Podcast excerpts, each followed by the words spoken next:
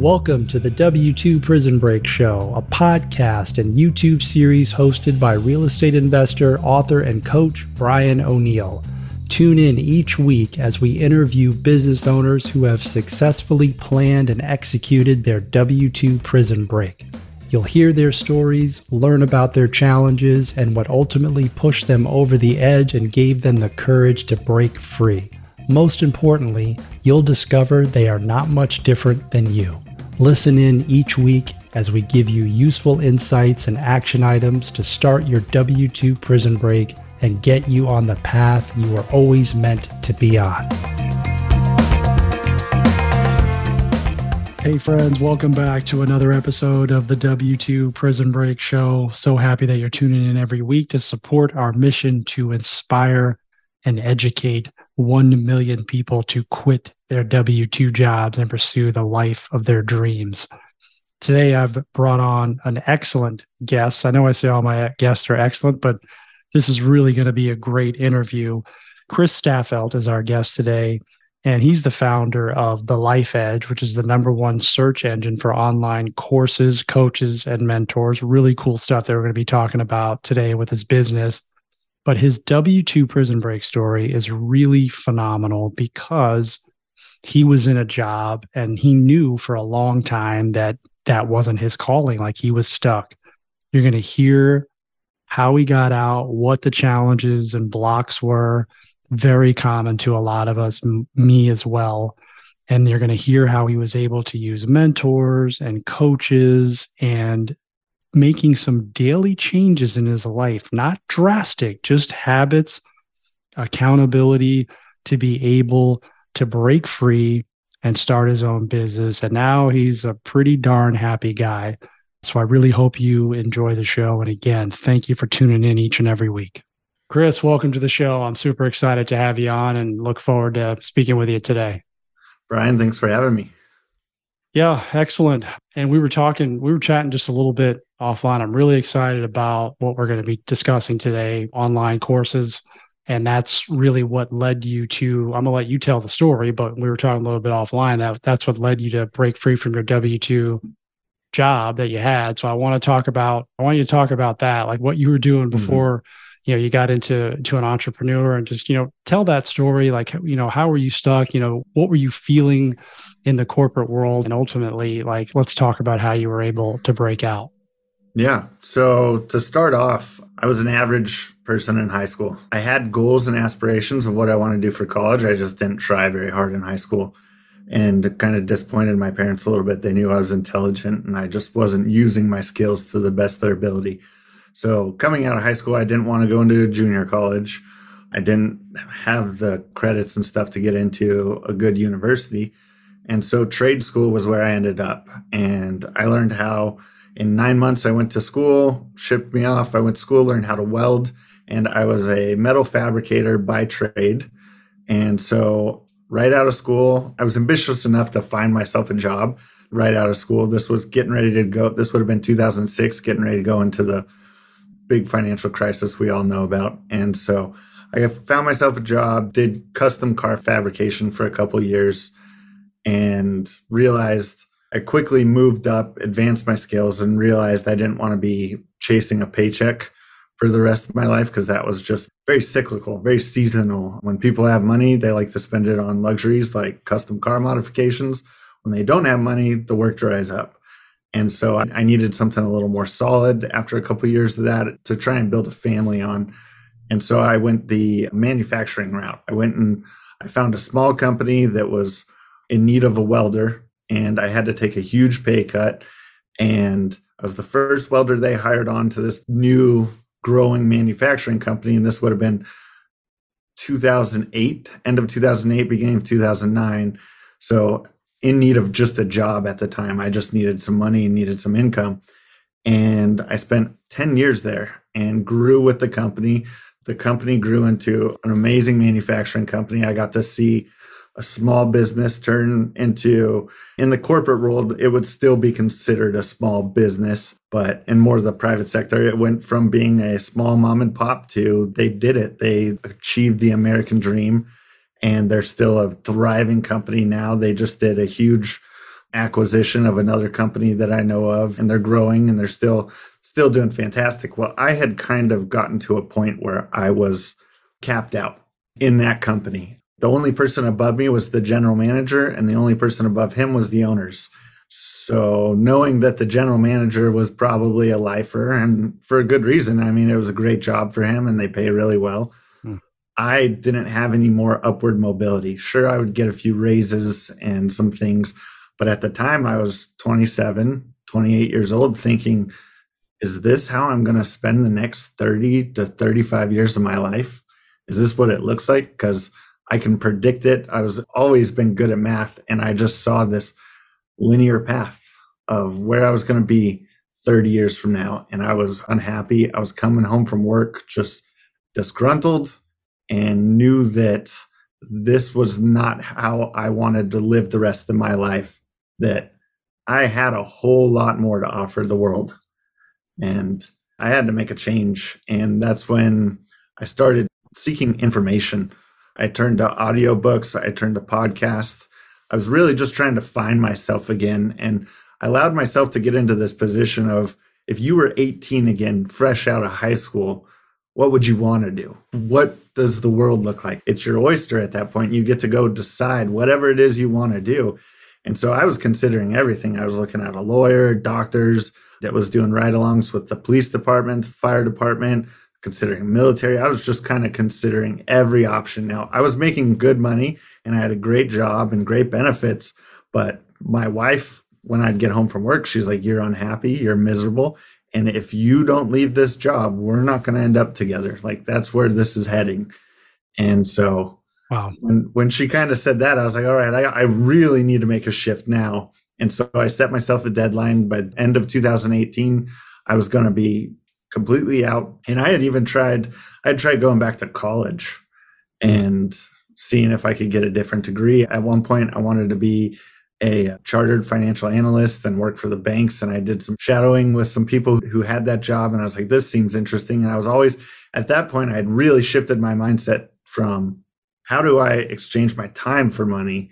And how do I let money make me more money so that I can live a more quit exchanging my time for money and then let money make money for me so I could live a more free, adventurous life and provide for my family in that way.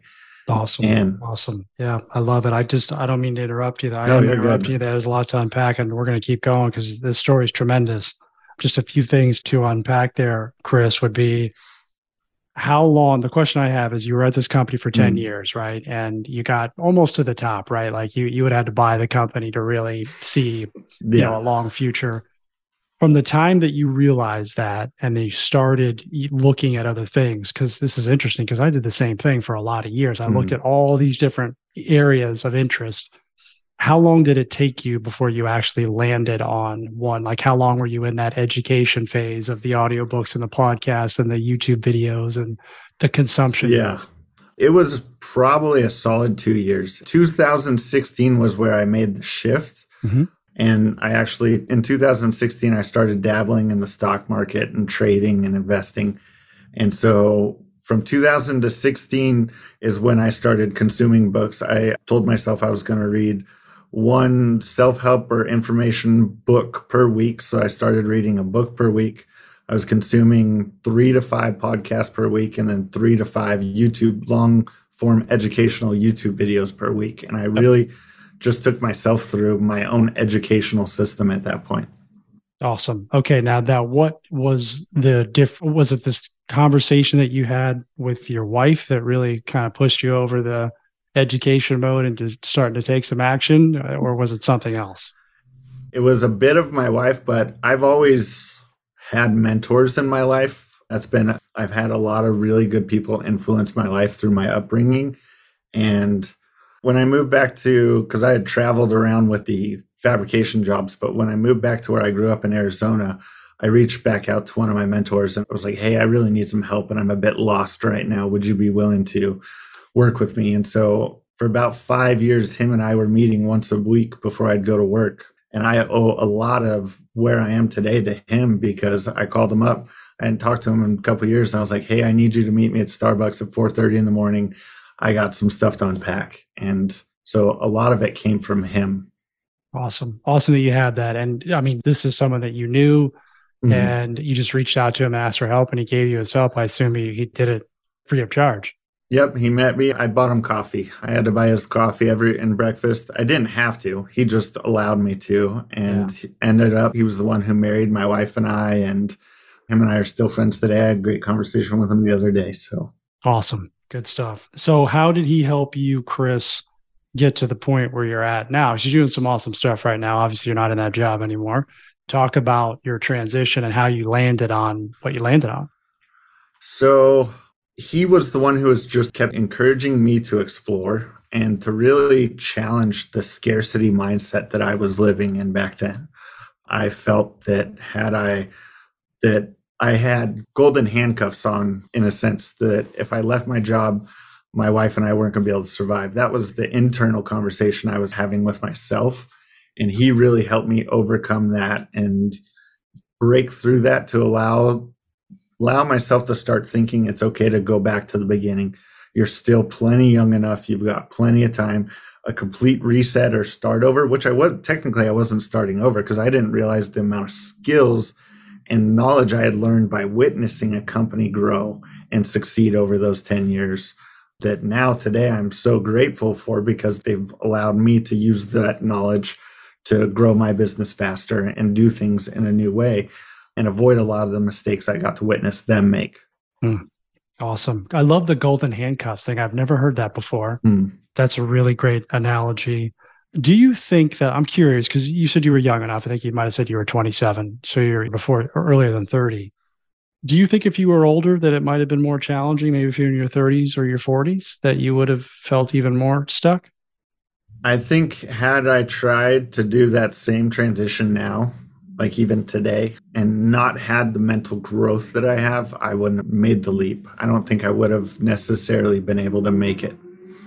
Okay. Oh, yeah, because there's a lot of folks who are, you know, I was in my 40s before I left my job. It took me a mm. long, long time, right? The longer you stay, like the harder it is, I think, because yeah. you just get, you know, you just get programmed, you know, that scarcity mindset and like, oh, if I leave, I'm never going to be able to pay my bills or, yeah. you know, no one's going to hire me or I don't have, and you said it, you realize, you recognize that you have developed the skill over the 10 years that you were with the company, watching it grow. You went through, you know, certain levels of, of management.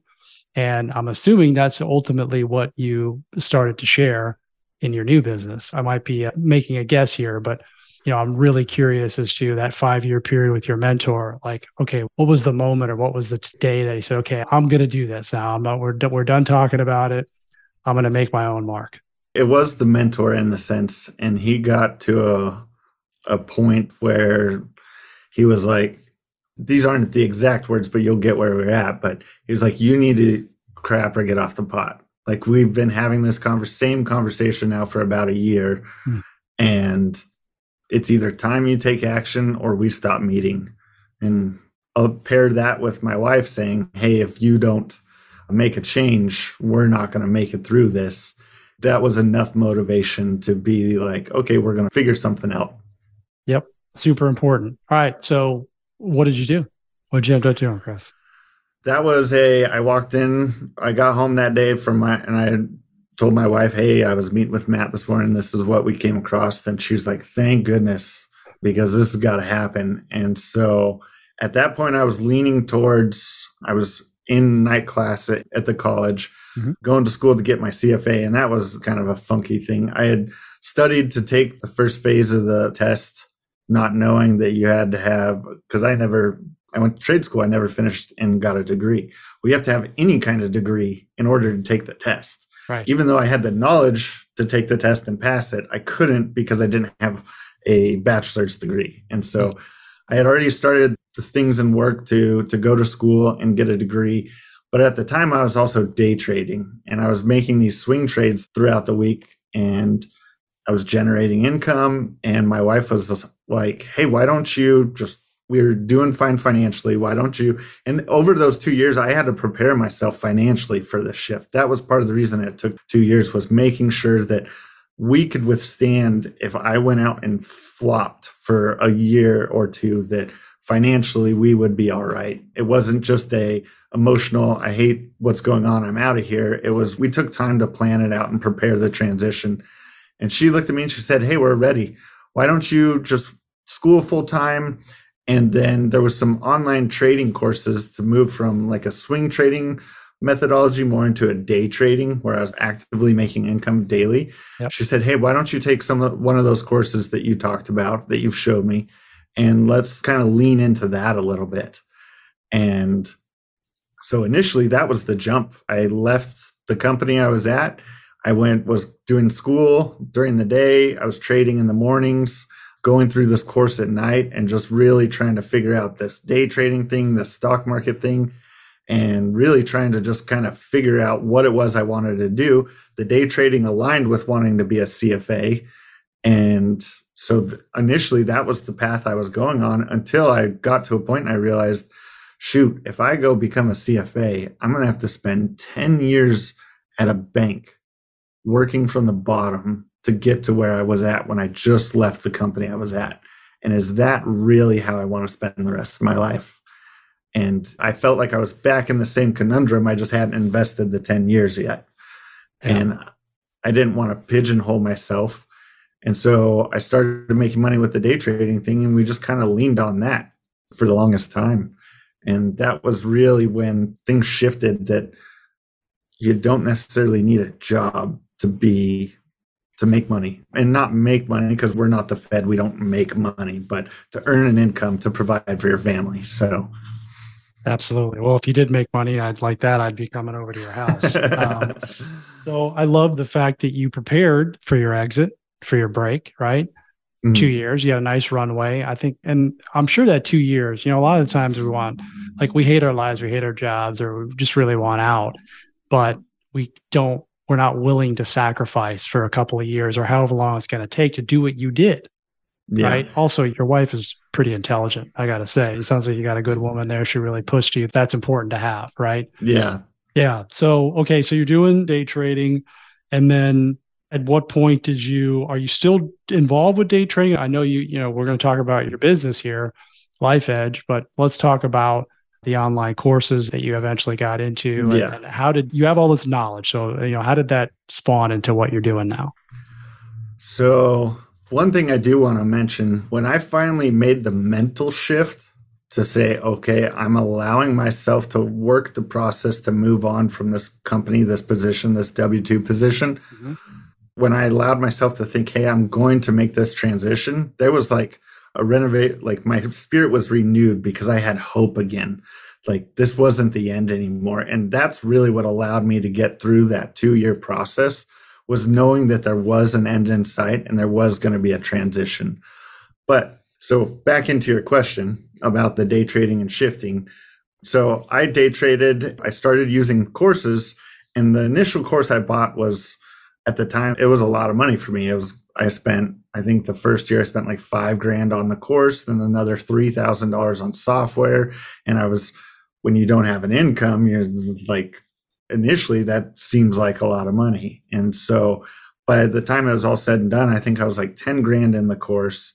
And I had learned a lot, but then I realized as I was learning and getting more involved in that industry and that sector, there was this other guy over here who offered another course that was a quarter of the price that I ended up paying for anyways, that I learned more from and su- was successful with that I didn't even know existed, yet I had spent a good year and a half vetting the course and searching for courses before I even purchased the $10,000 one that I did. Right. And I had this thought in my head like, well, I actively for a year was trying to find this guy that was cheaper and a better teacher for me and I couldn't find him. And it's not like I don't know how to use Google. I'm an expert at Google. In trading, you have to be good at research. And so I became an expert at research and I couldn't find this guy. And so I, I, started thinking to myself, hey, how many other people have this same issue that they're they're spending money and they're trying to get the most out of this product, which may be good for them, but there may be a better product out here that somebody else offers in the same field, the same industry, that, that would be a better match for what they're doing, but they just don't know it exists. And that was initially when the spark for the life edge came to fruition. I just I needed another year or two to kind of figure out. This would have been like two that halfway through 2018. Going into 2019, trading started getting really good. 2019, 2020, we had the craziest bull run in the stock market that we've seen in a long time. Low float stocks and stuff were just going off the off the wall. You'd get thousand percent gainers in a day, and there was a lot of money to be made. And in the middle of 2020, making all these great trades, I realized this isn't going to last. Mm-hmm. This is going to get really tough.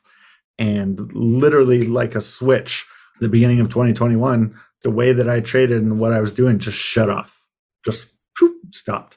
Yep. Luckily for me, I had an epiphany one day and I thought, I'm going to build a website. I'm going to do something to where I want to help people. That was a grind that I've had kind of my whole life in the welding job, even in the day trading, was I've always wanted to do something that impacted the world that helped people. And the managing the manufacturing company, it was great, but we weren't really helping people. Like there wasn't like a major cause or mission that we were fighting for. When you're day trading, it's a selfish proposition. You're earning money for yourself for the most part. Yes, we give to charity and we do a lot of things like that, but I wanted to leave something that's going to truly leave a mark on the world. And I didn't want to build a course. I didn't want to become an influencer or anything like that. I was, and I couldn't figure out how to put all the pieces together until one day I had this epiphany. I'm going to build a site that lists all these courses in one easy to use location where people can avoid the noise of Google ads, Facebook ads, and actually find the courses that best fit their learning personality. And that would have been in 2019. That's when the Life Edge was born. And then I've slowly just poured into it and poured into it. And then at the beginning of this year, I moved full time into promoting it and growing it. And here we are today. Awesome. By the way, I got a chuckle out of when you said the grind that you had and you're a welder. So that's, you know, that's pretty, I did catch that, by the way you know your mission's super important and you know you hear a lot of entrepreneurs talk about hey i want to help people you know and, and you start to think it sounds corny or like made up like that's just what people say but it's the truth i mean you talk to mm. entrepreneurs they do have this you know you feel like you have this call like you're being pulled in a certain direction to help people you had a personal experience with your online courses like hey it took me a year and a half to find this guy nobody else should have to go through what i went through yeah you know, and you developed a business around that. So you solved your problem and you're saying, hey, there's probably other people who have the same problem. I guarantee you that there is. With my business as well, you know, it took me couple decades to quit my job and I learned a lot. And there's no reason anybody else has to go through what I went through in terms of like the mindset and being stuck. So mm. look, a lot of the times you can look at, you can just look within yourself if you're trying to find ideas for a business or a way out of your job. You don't really have to look any further and get distracted by, like by you said, by Google ads, Facebook ads. It's like, oh, hey, I could do that. I could do that. I could do that. Like just take a minute and figure out what it is that you want to do or what lights you up or what you're good at. So yeah. I just wanted to share that. That was awesome on your mission. All right. So Life Edge, talk about like the tactical side of it, like how you get, how someone gets to the right course and then, because you gave me a little bit of that offline, mm-hmm. I just want you to re give that to the audience. I think it's super helpful. I had no idea that something like this even existed. Mm-hmm. So, with the Life Edge, my goal was really trying to give the power back to the user. There's Facebook, Google, they have a lot more influence. Their marketing has a lot more influence us on us than we actually understand. And there's a few small bits and pieces kind of left out of my story. At one point, I had started a digital marketing business while I was still working at that manufacturing company. I was working for a magazine doing some marketing for them. And I learned some of the dark side, I guess you could say, of Facebook and Google ads and how, especially today, like four or five years later from when I was doing that, how much they can truly influence us and how much we're subconsciously purchasing things based on somebody's ad strategy or marketing strategy versus on a conscious decision of us saying, Hey, I really want this. And I wanted to give the power back to the user in the sense where it's just a list. When you type in, when you go to the Life Edge and you type in whatever course you're looking for, whether that's singing, guitar lessons, real estate investing, whatever it is, you're getting an unbiased list that is organized randomly. Every time that page reloads, it's randomly organized so that there's not one person at the top of that list every time that's getting all the first hits from people coming through.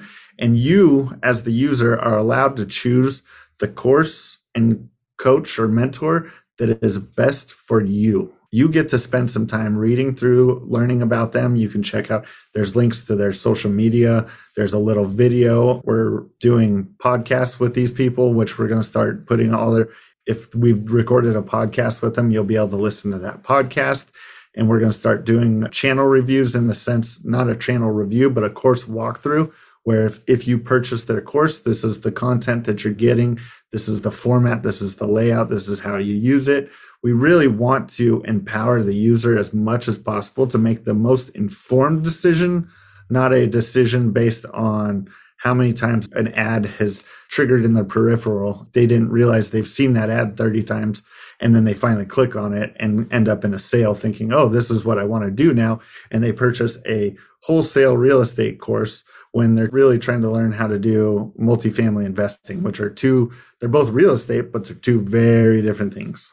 I love it. Completely agree. And I probably would be frightened if you expanded more on the advertising part. I'm already nervous. But yeah, it's true. You're you're basically instead of scrolling through your Instagram or Facebook, you know, feed or whatever, you're going to your site, Life Edge. It's lifedge.com, correct?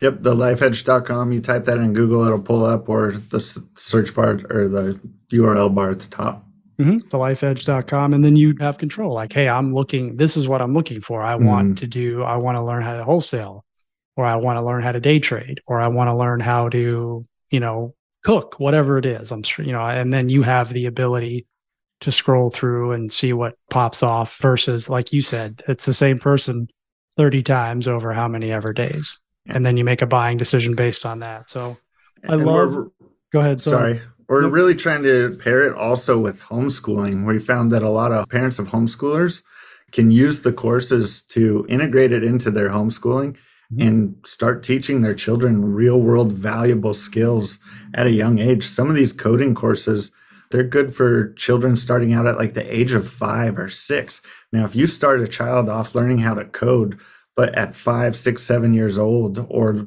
how do you make a YouTube channel because now kids want to be YouTubers, professional gamers, Instagram influencers, these jobs that just didn't even really exist 10 to 15 years ago. What happens when they're 17, 18 and they've spent the last 10, 12 years becoming an expert in that by the time that their peers are even getting out of high school? They could have their own business going, they could be making a full time income, and you could really set your child up for an amazing future. I agree completely. I love it. Where did the name come from? So it's a play on a trading term. In the trading world, in a sense, you're always, or even a gambling term at the casino, you're always looking for that edge, right? You want to get an edge on the casino or you want an edge on the market.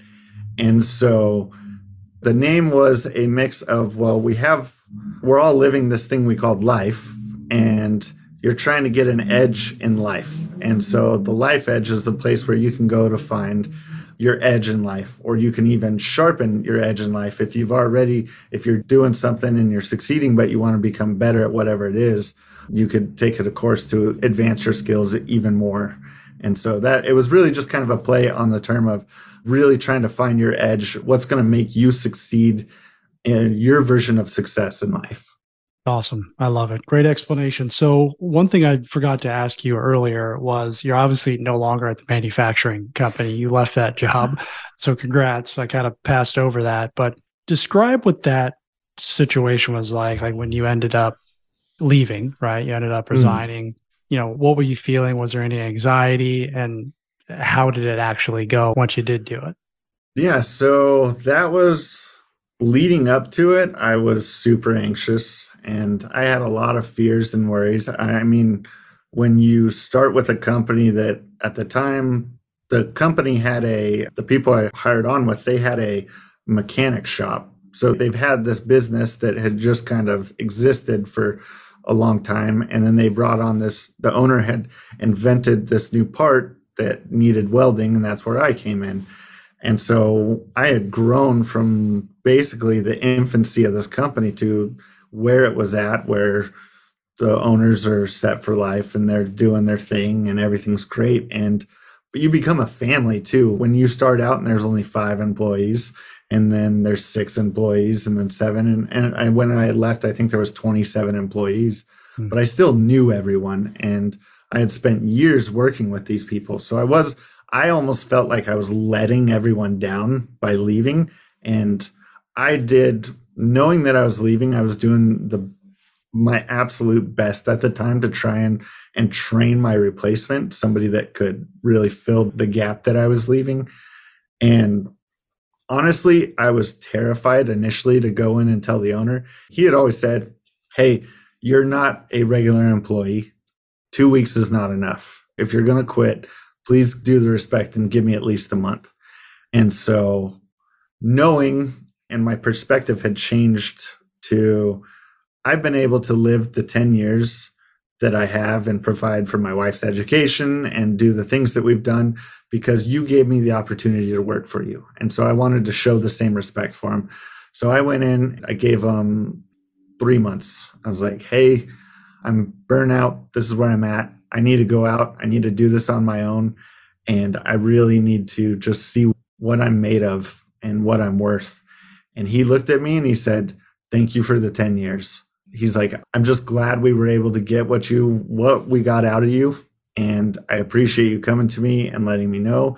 And whatever it is that you do, you're gonna succeed. And I was just blown away. Like I was expecting to just get read the riot act or a guilt tripped and not because he's a bad guy or anything but he's got to look out for his own it's his business his thing that he's doing and i was just the leadership that he showed right there it's another one of those things that I was able to take away and the humility of him being able to say, Hey, I appreciate the time you gave me was just, it was amazing. He knew, he knew it was inevitable. Right. Mm-hmm. So, and that's great. Not everybody's in that position. It's just interesting how I worked at the same company for 17 years. I had the same fears. Like I was scared to tell them, and mm-hmm. they were mm-hmm. like, "Hey, we're sad to see you go. We're happy for you." I mean, they were my friends, and you know, I couldn't go any further as well unless I wanted yeah. to, you know, really, really trade my time for dollars and be a high level corporate, which I didn't want to do. And it was, I had just built it up in my head like they're going to be so mad at me. And guess what? Life goes on. The company will survive without Chris. The company survive without Brian. There, you said they just made a major acquisition, right? So I thought yeah. they were going to like, what are these guys going to do if I leave? You know, and it's just really, you're trying to make yourself feel better about potentially not doing it, right? About staying. And yeah, that's awesome. That's I wanted to hear that. I wanted to hear that story, and then I assume that that was a tremendous weight lifted off your shoulders, and that kind of gave you the runway to, to do what you're doing now. Yeah, and honestly, it was a huge weight off my shoulders. But towards the end of the conversation, he said, "Hey, I appreciate you giving me the heads up, and you will always have a position here whenever you need it. We'll always take you back because you've been one of the best employees we've had, and so." I really set myself up to try and leave on the best terms possible. And I've even gone back. There's been times where the general manager's reached out to me and he's like, Hey, Chris, we're in a bind. Is there any way I could get a day from you or a couple days? And I've gone back twice since I've left just to really help get them out of a jam because I still care about those people. They were like family to me. And I'm partially responsible for the success of that business and where it got to. And so, somewhat, I look at that business as an owner as well, even though I'm not getting any tangible, receiving any kind of tangibles from that. Mm-hmm. I put a lot of blood, sweat, and tears into that company, and I don't want to see it fail, even though I'm not working for it anymore. Like when COVID happened and lockdowns and stuff, coming out of that, they were like, we need help. And so I went and gave them two weeks to really just help because I was in a position where I could afford to do that. And since then, they're willing to help me in any way that they can. And I really left it on good terms. And it was one of the hardest things I had to do at the time. I've done some harder things since, but it was, I didn't realize how much I was going to grow in that short conversation. Like I became a completely different person when I owned it and had the conversation and made that leap and took the transition.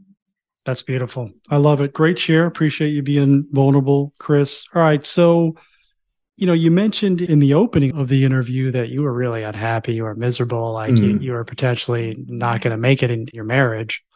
A lot's happened since that conversation. Yeah. What is what does life look like for you now? Now that you're your own business owner, I see a big smile on your face. Number one, for those who are not watching on YouTube. yeah, and it's funny because my friends are always asking me, like, "Do you ever stop smiling?" And I'm like, "No, I just enjoy life." And life is great now. Not that it wasn't then; it was just different. Hmm. And what I've learned since then back then I was trying to do this thing called the work life balance, figure out what the work life balance is. How do I balance life and work so that I can be a happy person? Blah, blah, blah, blah, blah. What I've learned since then is that's a fallacy. There's no such thing as a work life balance. When you go to work, you're not dead, you're still living. That's still considered life.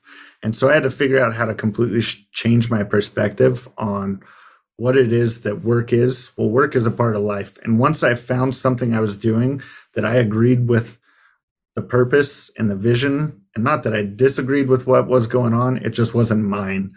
And had there been somebody out there who was doing something that their vision and their path was aligned with mine, I may not have gone the entrepreneurial route, but it is the route that I've taken. And life for me is all about enjoying it. Like to me, the meaning of life is that I live up to my fullest potential. That when I kick the bucket, I've given this world everything that I possibly could have. And I have been the best version of me possible. And this business is allowing me to do that and allowing me to show that the life edge because I truly want to help people. I used to do a lot of missions work when I was younger, and I really enjoyed that actively helping people. And so now when I'm working, I'm enjoying my life. When I'm not working, I'm enjoying my life. When I'm sleeping, and I don't sleep very much because I'm too excited to be living what life is. And so, yeah, it's a very different, very different time now. So awesome. I wrote down a bunch of stuff here, and I agree with you on work life balance. It's a bunch of nonsense. Work is life. Mm-hmm. Yeah, I love that. Living up to your fullest potential is different for everyone, right? Mm-hmm you've discovered yours. And I think a lot of folks out there, a lot of people listening are stuck. Like, what am I supposed yeah. to do? What am I here? What am I supposed to do? Like, this job is not it. Right. What advice would you give for someone who maybe is in that predicament and knows that, hey, this is not it for me? There's something else. What advice would you give them? Like, what first steps would you give that person to get to where you are now? I mean, it's on an overnight path, but you know, what's some advice you would give? Yeah, I want to emphasize this is definitely not an overnight path. Had I not gone through everything I did for the last 12, 13 years, I don't know that I'd be able to succeed where I am now because all of that was required to get here. My biggest initial shifts and really what allowed me to transition was allowing myself to be okay with making the change. I had to make the mental decision to say, I'm going to change and it's okay. The second thing was is I was a bit overweight, I was not eating healthy and I wasn't investing in myself and I had to start I knew that if I was going to make a change, the current habits I had were not going to be what got me to where I wanted to be. And so mm-hmm. habits had to change. And that was a difficult process. And I solved that problem. This may not be the way that everybody can do it, but I went out and hired a personal trainer because I knew that I can't control my outcome if I can't control myself. And in the mirror, I could tell that there was a person there that wasn't able to control themselves. And so allowing myself to make the decision, getting in control of my physical body, and then making a commitment to invest in myself. And that's not just saying the commitment part is a big deal. And I think that it gets skipped over a lot. It's not just saying, oh, I'm committing to this, but it's actually holding yourself accountable to that. When I said I'm going to read a book a week, a nonfiction informational book a week, I committed and I read, and still to this day, I read a non informational book a week because of the commitment I made to myself. And I can't hold commitments and promises to others if I can't start by holding the promises to myself first. Okay, this is awesome. So, by the way, you're crushing it today, Chris. Thank you for coming on. Be okay with change. You don't hear that very often. Like mm. we all, we're all afraid to change. Hey, my life is pretty safe and secure right now. I hate it, but yeah. it is what it is. Like this is what I know, right? So the fear of change is a big thing. You got to overcome that. I've heard you talk about coaching twice now, your mentor and then your personal trainer. Like you wanted to change something, you needed help. It obviously wasn't working out for you the way you were trying to do it. So you hired a professional, you paid mm-hmm. them, they held you accountable. And obviously, I mean, again, when I watched on YouTube, you're not overweight. So that you've solved the health and fitness problem. I assume maybe you've done that in other areas of your life as well. You talked about habits, but the thing that really resonated with me, and I want you to sh- expand further on, was holding myself accountable. A lot of people have a problem with this. I've mm. struggled with holding myself accountable, which is why I go out and have accountability partners. But how do you, Chris, hold yourself accountable? Like to read the books as an example. So mine's going to get, this will get a little deep. And this comes from a lot of my past, actually, in that, like I said, I used to do a lot of mission work. So from 10 years old till I left high school, I did a lot of traveling with our church. We went to Mexico several times a year. And then eventually we stepped up our mission trips and we went and spent two weeks in Ecuador, where we were in Quito, Ecuador, in the capital. And then we spent a week of that in the Amazon jungle. And then eventually we ended up in South Africa. And I got to experience through that time period, I got to experience true poverty and like people who are getting one meal a week if they're lucky and are don't have the ability to turn on running water and have to walk a mile, two mile, three miles, four miles just to get water that may be dirty and make them sick.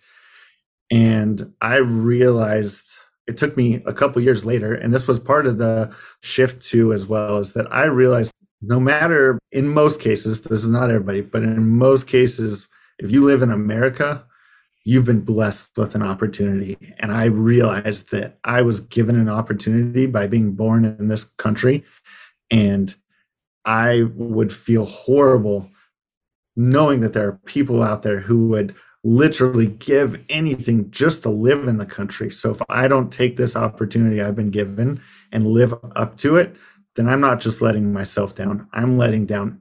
And this is again, this is my why, my the reason I was able to stay committed and still to this day am committed is because I don't want to let those people down and let myself down, knowing that I've been giving one of the greatest opportunities someone can be given. Bravo. That's awesome. Couldn't agree more. And you know, I think it would do a lot of people a lot of good to see that, see what you've seen. You know, we mm-hmm. start complaining about the way our lives are, you know, the lack. You know, I talk to my son all the time. It's like, hey, some people don't get to eat. You know, some people don't get to mm-hmm. eat. I'm mm-hmm. sorry you don't like your macaroni and cheese. I'm making a joke here, but you know, yeah. people like you said, people would do anything to have that, right? So great share. And yeah, I could see that that's how you would hold yourself accountable. That's a tremendous why. And also something that everyone, like everyone's why is going to be different, but you have to have that yeah. reason. Like on the, you know, as a coach, I tell a lot of the students that I work with, I, you know, I say, hey, look, your life is going to start to change on the days where you don't want to do it, but you do it anyways. Like, I don't want to work 100%. out today. I don't want to call people. I don't, I don't want to do this, but I do it anyways not the days where it's like, oh, I had such a great day on the phone or I worked out. It's like, no, it's the days where you don't want to do it. Like you got to be yourself, you got to be your best regardless of circumstance. And that's when the strong why comes into play and having those accountability measures in place so that you could say, hey, no, I got to do this. There's no, I can't take off. I got to continue to push. So I love that share. Really appreciate that. Chris, as we start to wrap up here, I mean, this has been just a tremendous interview. I'm so glad you came on. Give us again the website, and then I'm going to ask you about some final thoughts that you have before we wrap up. Mm-hmm. Yep. So the website is thelifedge.com. It's spelled a little goofy. If you just type thelifedge.com into Google, it'll pull it up. And the reason it's spelled goofy is when I went to get the domain, the lifeedge.com was taken. So there's only one E in between the or life and edge. So, but just type it into Google, thelifedge.com, where the first search that comes up. And yeah, we're the Life Edge on at the Life Edge on YouTube, Instagram, Facebook, and T Life Edge on Twitter. Awesome. And we will be sure to leave all those in the show notes for those of you that are driving. Don't try to be typing stuff in. You'll be just be able to click it when you get to a safe spot. Okay. So I do have a question for you. And I don't want to hear Sear talk about morning routines if that's highly overrated. Not just to me, anyone that has a morning routine. I think what you do when you wake up matters. But I also think that mm. people who are business owners and successful people, what they do in the morning usually aligns with their values and their vision. So, could you maybe share in a few sentences what you do when you wake up in the morning?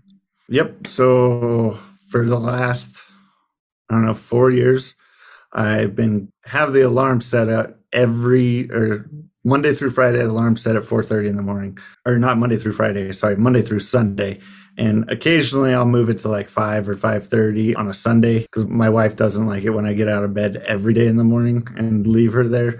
But Monday through Sunday I try and keep a consistent wake up time and that's just so that my body cycles and my wake up cycles are consistent and I can function properly throughout the day.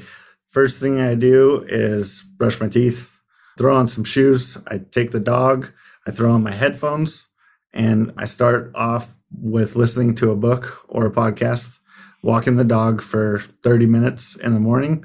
So that's number one. I come home after that, I make a cup of coffee and then sit down at the computer. I check on the business, see what's going on in the business. Is there any emails that need to be responded to that I can get out before people are awake so I'm not getting a bunch of emails coming in? I try and get a whole bunch of that cleared off. And then once I get the business taken care of, I pull up the stock market. My wife's usually waking up. I tell her good morning. And then I start into my trading for a little bit. And then once that's over with, I transition right into whatever work I have for that day for the business. And then about 10 30 11 depending on what i have scheduled that's when i go to the gym and get that part of life taken care of as well awesome love it so you basically get up and get to work right and you're working yep. on your health and your wellness right away and then getting to work you know this is no some 90 minute or two hour routine that you have you're just getting up and getting to work and that's what i would encourage people to do who are wondering like and you get up at 4.30 for more of a health reason and to like to have a good sleep cycle, you probably get great sleep doing that. And I'm sure you go to bed at a reasonable time. But even if you got up at seven, right? Like mm-hmm. you could still do what you do. You just have to make sure that you get enough sleep.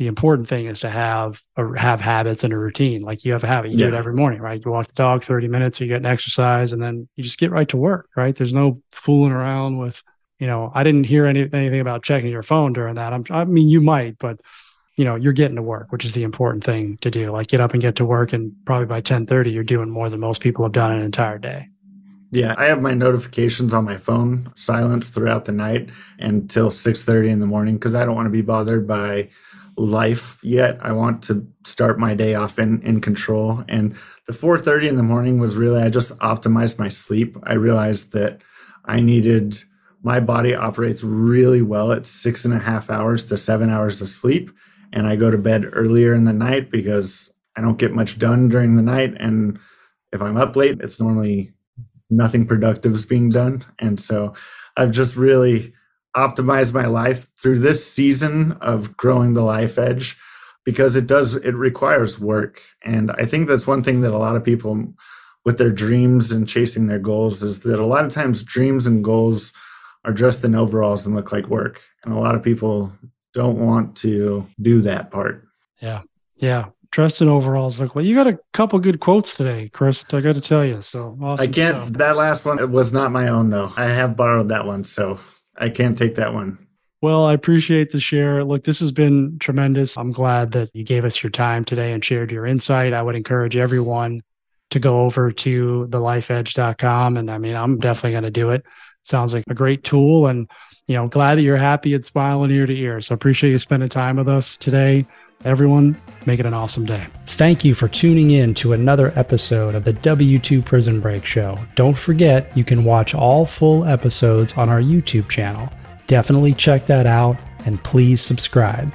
Go to www.w2prisonbreak.com to learn more. If you like this show, please leave us a rating and review so we can continue to support you and the thousands of others planning their W 2 prison break.